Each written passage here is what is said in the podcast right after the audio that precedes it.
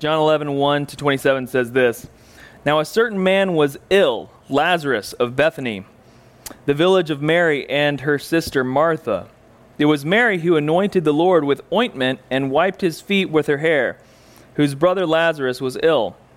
So the sisters sent to him, saying, Lord, he whom you love is ill. But when Jesus heard it, he said, This illness does not lead to death. It is for the glory of God, so that the Son of God may be glorified through it. Now Jesus loved Martha and her sister and Lazarus. So when he heard that Lazarus was ill, he stayed two days longer in the place where he was. Then, after this, he said to the disciples, Let us go to Judea again. The disciples said to him, Rabbi, the Jews were just now seeking to stone you, and are you going there again? Jesus answered, Are there not twelve hours in a day? If anyone walks in the day, he does not stumble, because he sees the light of this world. But if anyone walks in the night, he stumbles, because the light is not in him. After saying these things, he said to them, Our friend Lazarus has fallen asleep, but I must go to awaken him. The disciples said to him, Lord, if he has fallen asleep, he will recover. Now, Jesus had spoken of his death, but they thought he had meant taking a rest and sleep. And then Jesus told them plainly, Lazarus has died. And for your sake, I am glad that I was not there, so that you may believe. But let us go to him. So Thomas, called the twin, said to his fellow disciples, Let us also go, that we may die with him. Now, when Jesus came, he found that Lazarus had already been in the tomb four days. Bethany was near Jerusalem, about two miles off, and many of the Jews had come to Martha and Mary to console them concerning their brother. So when Martha heard that Jesus was coming, he went and met him. But uh, she went and met him, but Mary remained seated in the house. Martha said to Jesus, Lord, if you had been here, my brother would not have died. But even now I know that whatever you ask from God, God will give you. And Jesus said to her, Your brother will rise again. Martha said to him, I know that he will rise again in the resurrection on the last day. Jesus said to her, I am the resurrection and the life. Whoever believes in me, though he die, yet shall he live. And everyone who lives and believes in me shall never die. Do you believe this? She said to him, Yes, Lord. I believe that you are the Christ, the Son of God, who is coming into the world. Let's pray. God, we're grateful for your word. We're grateful for the powerful testimony it is of who you are and what you have come to do for us and what you are doing in us even now. God, thank you that the truth that you've um, revealed to us here gives us purpose and meaning and life and beyond this life. Lord, pray your Holy Spirit would be here with us now, speaking in these moments as we proclaim your truth. It's in Jesus' name we pray. Amen.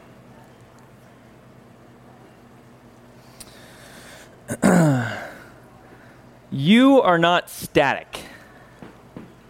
Did you know that? You are not static. Uh, you're changing. Sometimes we forget that, like, in life, change is being affected upon us constantly. Each experience that we're walking in shapes us distinctly. It's easy for us to either get uh, very comfortable with who we believe we are or apathetic toward who we feel we are. But we're changing, and, and God is at work in changing us. See, um, looking for an illustration to demonstrate this. A nice object that isn't really going to change much. This is my planner. It's a book, and it has pages. It has no ability to think. Has no heart or emotion. It is a book, and it will be a book until it disintegrates, you know, into dust some many, many, many years from now. It's not going to change, right? In this particular planner, um, I've put a lot of things that I hope change in my life. It's a goal oriented planner. It's a planner where you write down a number of goals that you have for the coming year and, and write down how you might go about achieving those goals and, and what that might be. But the planner itself is not going to change. I'm the one that has the potential to change. One of the things in there is that uh, uh, one of my goals in the next few months is to, on a regular basis, on a weekly basis to be more specific, uh, that I would ride my bike to the coffee shop three times a week. I should be able to accomplish that. So far, I've accomplished it once in the past one month that I've tried. That's pretty dismal. You see, but we've got to start with the perspective that we can change, that we can go from one spot of where we are and who we are to another spot. And, and that's true of us. And sometimes we forget that. Sometimes we are either comfortable with who we have become or we're, um, we, we don't care about changing who we are. Think, oh, well, wait, well, I can't change. I'm just going to be who I am. And I would say to you that the passage today challenges us in a totally opposite direction. Not only does it tell us that we can change, but it also tells us that God is at work in helping us change. He, in fact, desires us to change. In this one event here, really half of the entire event, uh, you guys may have heard the story of Lazarus. Lazarus is dead, as you might have heard me just declare from this text. Uh, but in our next week, we'll see that Lazarus is raised from the dead by Jesus. And in this one instance, this one half of a story, really, uh, Jesus shows us that he is concerned about shaping our hearts. He's concerned about changing us from one thing to another. He does two things to show us this to the most close people in his life, to those disciples that have been following him, and to this family of Martha and Mary and Lazarus, who, who are also close followers of him. He does two things that shows them that he cares about them, about their faith, about their understanding of who God is and what God has for them. He cares about them specifically. I love this about Jesus because he's not concerned about like garnering this humongous crowd. Right? At the end of three years of ministry, 120 people show up to anticipate what he said would happen. Three years of ministry by God. And at the end of his life, there are 120 there waiting to trust in what he said. Jesus is concerned about the hearts of those 120, and he went painstakingly to demonstrate to them and to shape them in such a way that they knew wholeheartedly that though Jesus had died, he would rise. And that though Jesus had gone, what he promised would come the Holy Spirit. And so, Jesus, in, in two things, shows us that he desires to shape the hearts of those closest to him. I think what we'll see in these two things is, is this simple truth. The, the only way for us to know, to really know the depth of God's love for us, is to experience his limitless redemption that comes to bear on our lives. The only way we know how much God loves us is in those moments where he demonstrates to us experientially his limitless redemption for us. So we're going to talk about two things, uh, two things that happen. First, among his disciples, and second among Martha and her family. So, first, what's happening, what's happening here? What, what's happening here is that Lazarus, a dear friend of Jesus, is ill, very ill. And someone comes and sends word to Jesus that, uh, that his good friend Lazarus, who John says, whom you love, is ill. And Martha sends messengers to, to have him come. And Jesus says something funny. Or, or John records something funny. He says, When he heard that Lazarus was ill, he stayed two days longer in the place where he was. I mean, really, the anticipation of Martha and her family in sending for Jesus when their brother was sick, this brother that Jesus himself very much loved, their anticipation was Jesus will certainly come and heal this man. He loves Lazarus, he will come back quickly. But Jesus doesn't do that. In fact, he hangs on a couple days where he's at. He doesn't even leave immediately. It's, it's a far journey. He doesn't even set out, he just waits a couple days.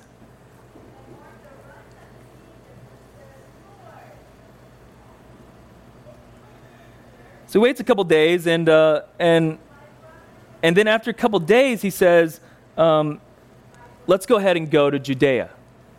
Tells his disciples, verse 7, Let's go to Judea again. And the disciples say to him, Rabbi, the Jews were just now seeking to stone you. Are you going there again? See, the place where Lazarus is is a place called Bethany. John calls it out. The reason he calls it out is because it's just a couple miles away from Jerusalem. You might remember last time Jesus was in Jerusalem, he claimed to be the Son of God. he claimed to be one with the Father. And for that blasphemous claim in the eyes of the Jews, they were going to stone him to death. So I don't know about you, but generally when someone's out to kill me, I don't usually want to like return near their presence. Jesus says to his disciples, Why don't we go back to Judea again? A couple things are probably confusing to them. First of all, you were just told that Lazarus was really sick and you didn't go immediately. Now you want to go. He's surely dead by now, uh, if he was that sick. And, and you're putting your own life in danger. The disciples say, Those who are seeking you are, are, are still there seeking to stone you. Jesus answered, are there not 12 hours in the day? And if, if anyone walks in the day, he does not stumble because he sees the light of this world. But if anyone walks in the night, he stumbles because the light is not in him.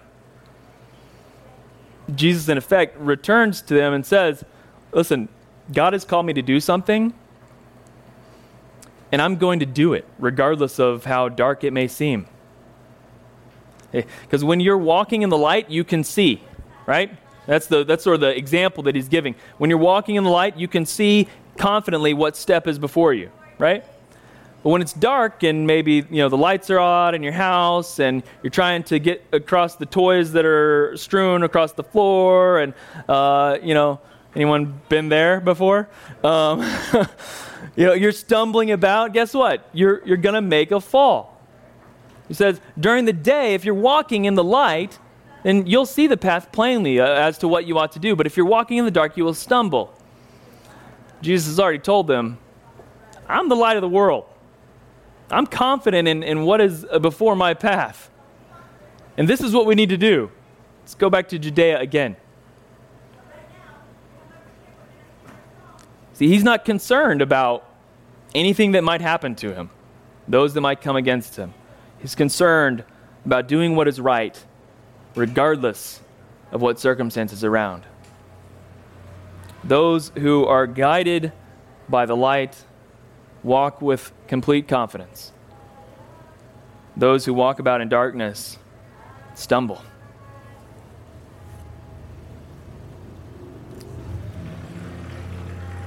So after saying this, he says, Our friend Lazarus has fallen asleep, but I go to awaken him. The disciples said to him, Lord, if he's fallen asleep, he will recover. Jesus says, I've been talking about his death. He speaks plainly to them. Verse 14 Lazarus has died. And for your sake, I am glad that I was not there, so that you may believe. But let us go to him. Why did Jesus wait? Or why was he glad he wasn't there, right? In this case, he says, For your sake, I am glad I was not there. Because if, if Jesus had been there when Lazarus had become ill, he certainly would have revived him. He says, I'm glad. I'm glad that he was ill and that you're going to see what you're going to see. That you may believe the extent of my power.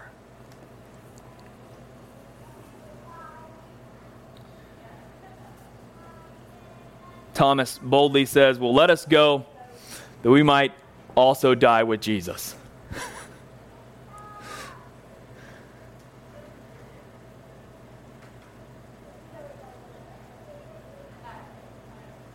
You can see that Thomas is willing to go to any length to be with Jesus. I'm sure the other disciples may not be exactly as enthusiastic as Thomas is.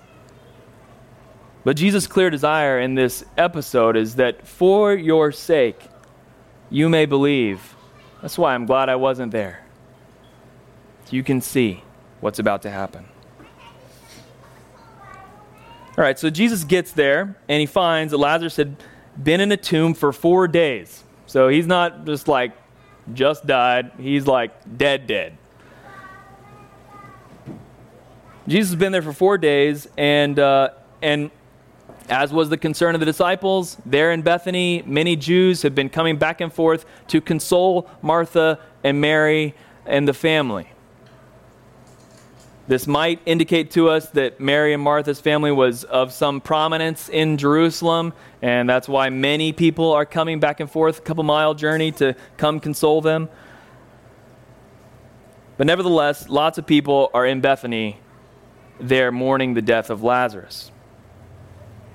So Martha hears that Jesus is coming and goes out to him um, and says this to him in verse 21 Lord, if you had been here, my brother would not have died. But even now, I know that whatever you ask from God, God will give you. See, Martha knows that if Jesus had been there, he would have healed him. He would have. He's. They've seen him do miracle after miracle. They've seen him uh, give sight to the blind. They've seen him and heard of him turning water into wine. They've seen him walking on waves. They've seen the miracles. They know that he's powerful. That he has all things in control in his hands. You know, if he would have been here with this one that he loved, he, he would have certainly healed him.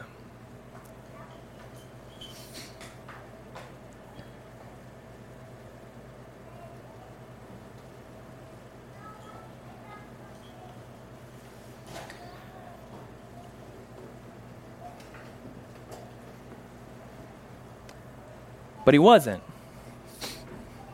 And he wasn't not there on accident. He wasn't not there because he cared. He wasn't not there because of his love for Mary and Martha. He let Lazarus pass away so that Mary and Martha would know deep inside the one they've placed their faith in is true. They would be tested on that.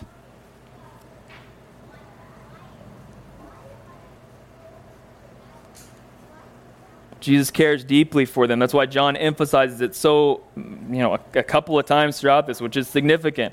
He says, Lazarus, the one you loved, uh, Martha and her sister Lazarus, whom you loved. He's repeating it, saying, listen, Jesus' actions look like they uh, have disregard for this family, but Jesus loved this family, and he intentionally stayed away that their faith might grow stronger. So Jesus says to her, Your brother will rise again. And she, believing in a future resurrection, um, says uh, correctly, I know that he will rise again in the resurrection on the last day. I mean, I, I know there's like an end times, and that at some point uh, he will be risen and we'll have his new body and, and we'll go into eternity and it'll be a beautiful thing. Like, I know that there's a resurrection and he'll rise at that time. And uh, Jesus says, No, no. I am the resurrection. And I am the life.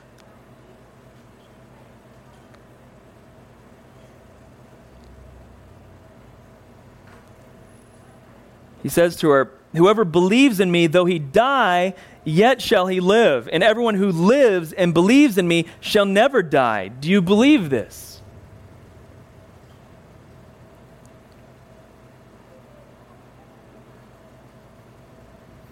There's two types of death that he's talking about here.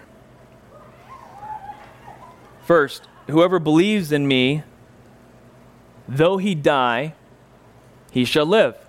Right? We all are going to die. Sorry to let you know that fact, but 100% of us, certain as death and taxes and all that, you know, whatever. Anyway, we're all going to die. As Jesus says, Whoever believes in me, though he die, yet he will live. Again, faith in Christ restores you to God the Father eternally. And yeah, when you die and you've got faith in Jesus to cover your sin, he welcomes you into heaven with his Father. But Jesus says another thing. Everyone who lives and believes in me shall never die. What's the deal, Jesus? We're going to die, but we're never going to die? He's the resurrection and the life. Yes, He is the one that will raise us at the end, and, and we will live forever, even though we perished physically. But He's also the life. I'm the resurrection and I am the life. That means that your life with Jesus starts now. The, the, change that he wants to effect upon your soul and the drawing nearer and nearer to God starts now. He is the life. Everyone who lives today and believes in me shall never die. See, physical death is a reality, right? But if eternity starts now, physical death, though it's a reality, is a blip on the radar of eternity.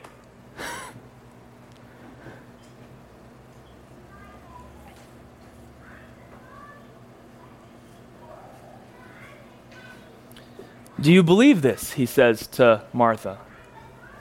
And she says, Yes, Lord, I believe that you are the Christ, the Son of God, who is coming into the world. Now, do you not think that this story, this experience, has transformed something inside of Martha and inside of these disciples? It most certainly has. Lazarus has not yet raised, okay? He hasn't even raised up. He might have raised up back there. oh, Lazarus has not yet raised. And here we hear Martha saying, Yes, I believe you are the Christ, you are the Son of God. Jesus' love for her has been realized deeply in her soul. Regardless of what happens, her trust is shown to be completely in Jesus. The, the same for Thomas and the disciples. All right, Lord, you want to go to Judea? I trust you. Let's go. We'll die with you.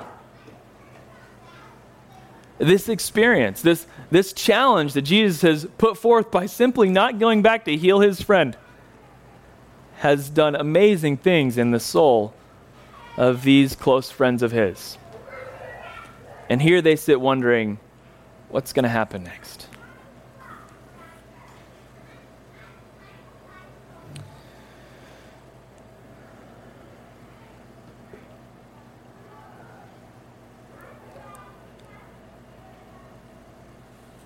Jesus is the resurrection and he is the life.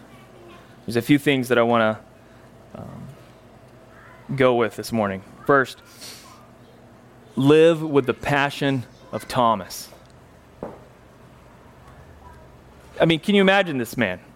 We, we know later on that he's doubting Thomas and wants to put his fingers in the holes and really see that this is Jesus that is raised from the dead. We'll talk about it later. But here he is, and, and Jesus says, Hey, we're going to go back to that place where everybody hates you and wants to kill you.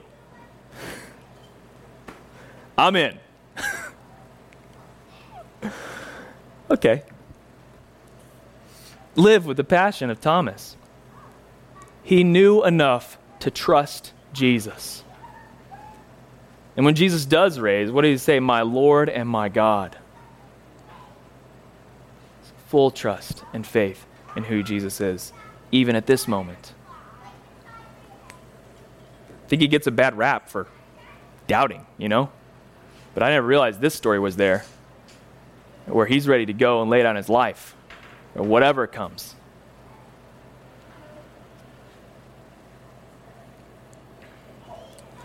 Live with the passion of Thomas.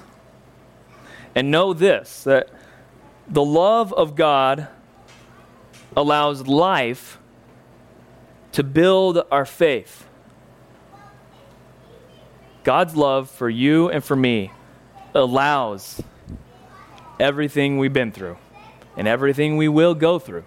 He allows it. Why? To torture you? No.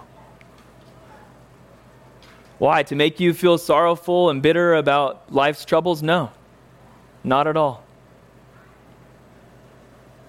The love of God allows life to build our faith.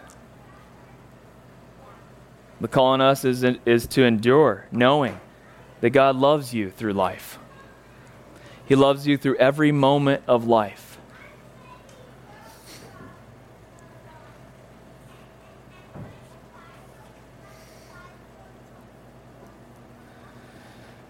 I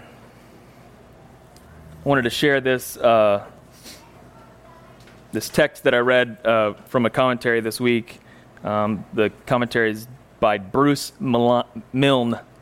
Um, and so there's a little bit of a chunk here, but I want to read it. I think it's helpful to us. It says this Our natural response is to rebel against them, that is, uh, sufferings and difficulties and struggles that we have in life, to rebel against life as alien intruders to us, these things that bring discomfort which must be expelled from our lives as quickly and painlessly as possible by every means available, including by God's miraculous intervention. With hindsight, however, another perspective is possible. We can offer our trials to God, for Him either to remove or retain them as He pleases, thereby bringing glory to His name and deepening our faith and possibly that of others too. He then cites a couple of examples, and you may have heard these people. I don't know if you've heard these people or not, but the first is uh, Joni Eareckson Tada. Anybody know Joni?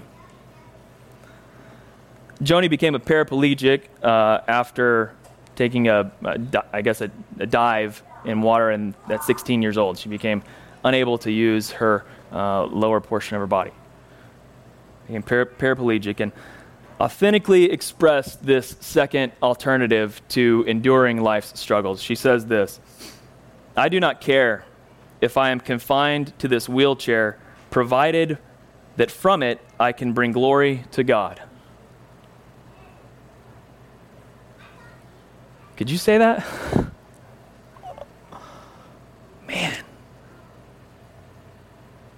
I don't know how about you, depend on your legs and your body to do things, but I can't even comprehend being able to say that. I sure hope that I would. I don't care if I'm confined in this wheelchair, provided I can bring glory to God. The same conviction expressed uh, by a missionary to China, um, Inland China Mission, Hudson Taylor, says this Trials afford God a platform for his working in our lives. Without them, I would never know how kind, how powerful, and how gracious he is. See, well, uh, he, blind Milne goes on to say, well, while we may feel daunted by the heights of devotion reflected in these quotes, we can all make a beginning in our present pains by offering them consciously to God for his using. From such small seeds, a new maturity can blossom. What does he want to say there? Listen, you might not become a paraplegic. You might not face trials of a missionary in China, okay? But it is just as important for us in the difficulties we struggle with today to offer those things to the Lord for His working upon our souls and upon our lives. because God desires to bring about change in our lives. That's why He's brought us to where we are, it's why He's allowing us to go through what we go through. Not that we might turn bitter toward Him because of difficulty, but rather in faith that we would trust Him as Christ, as the Son of God, without knowing whether He's going to raise us from the dead or not, like He did Lazarus, right? I mean, remember, Martha says, Yes, I believe you are the Christ, you are the Son of God. She doesn't have the benefit of our understanding of the coming passage. She doesn't know that in just a few short hours, Jesus is going to go to that grave and say, Lazarus, come out. In fact, she might likely think that that's not what's going to happen. That Lazarus is gone. He's been gone four days. And yet here she says, I believe you. You're the Christ. You're the Son of God. Perhaps, maybe, God is allowing trial to show us how kind, how powerful, and how gracious He is.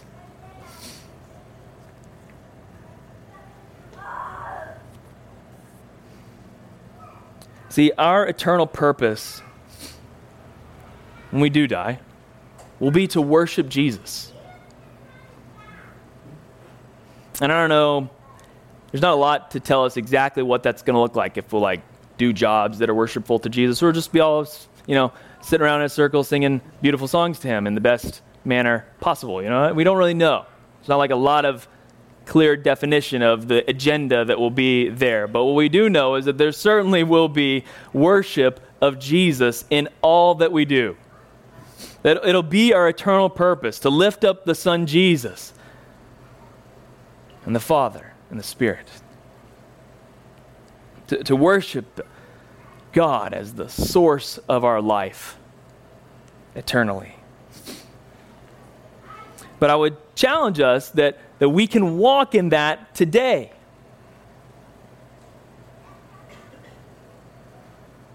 And there's just one difference between walking in that today and, and when we will walk in that in the future. See, today we're got this thing this broken body that has desires that aren't good for its own self. You know how much my body probably aches to ride the bike down here three times a week? Be so much better for my long term health and, you know,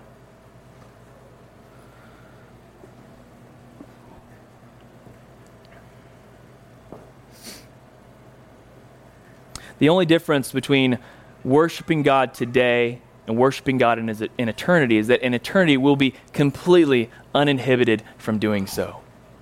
100%.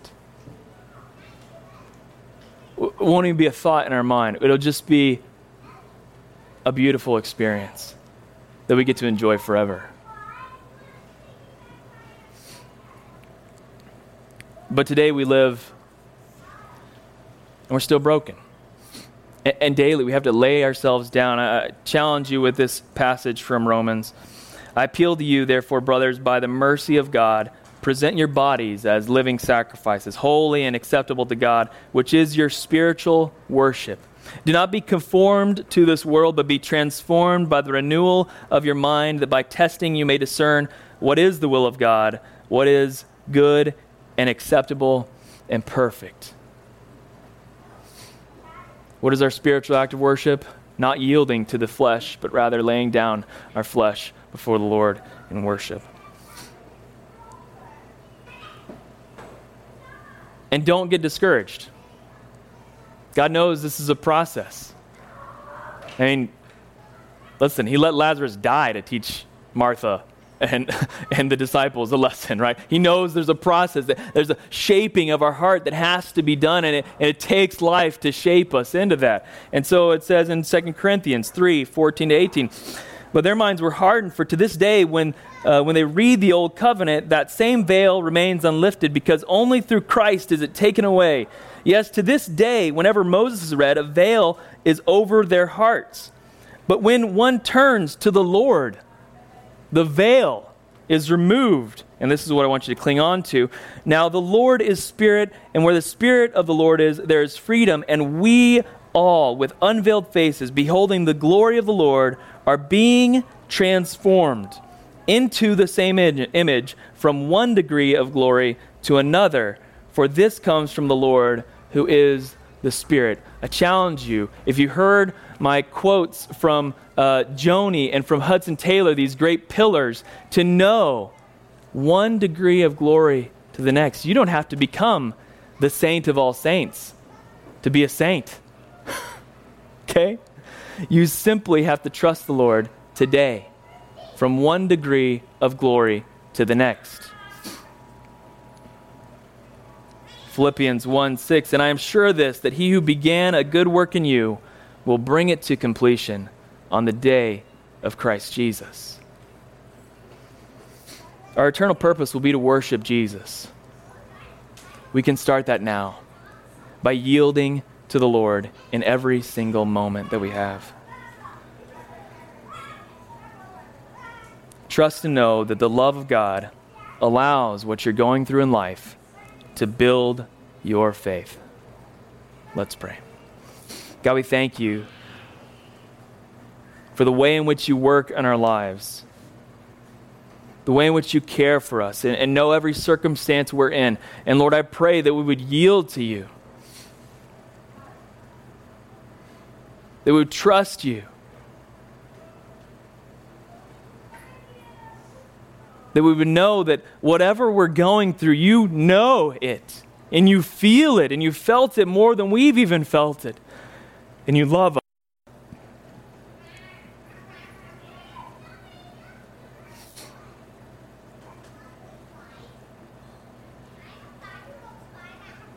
So, God, help us not to rebel against the, the tension and the struggle that we face in life of not maybe realizing our, what our potential should be or not really coming to the full fruition of what we want to be. But, Lord, help us rest in you. That you're the one drawing us closer to you from one degree to the next. That you're the one doing a work in us that you will complete. And that our simple response is to offer ourselves as living sacrifices, holy and pleasing to you, giving you each day, giving you each hour, giving you each moment. It's the name of Jesus we pray. Amen.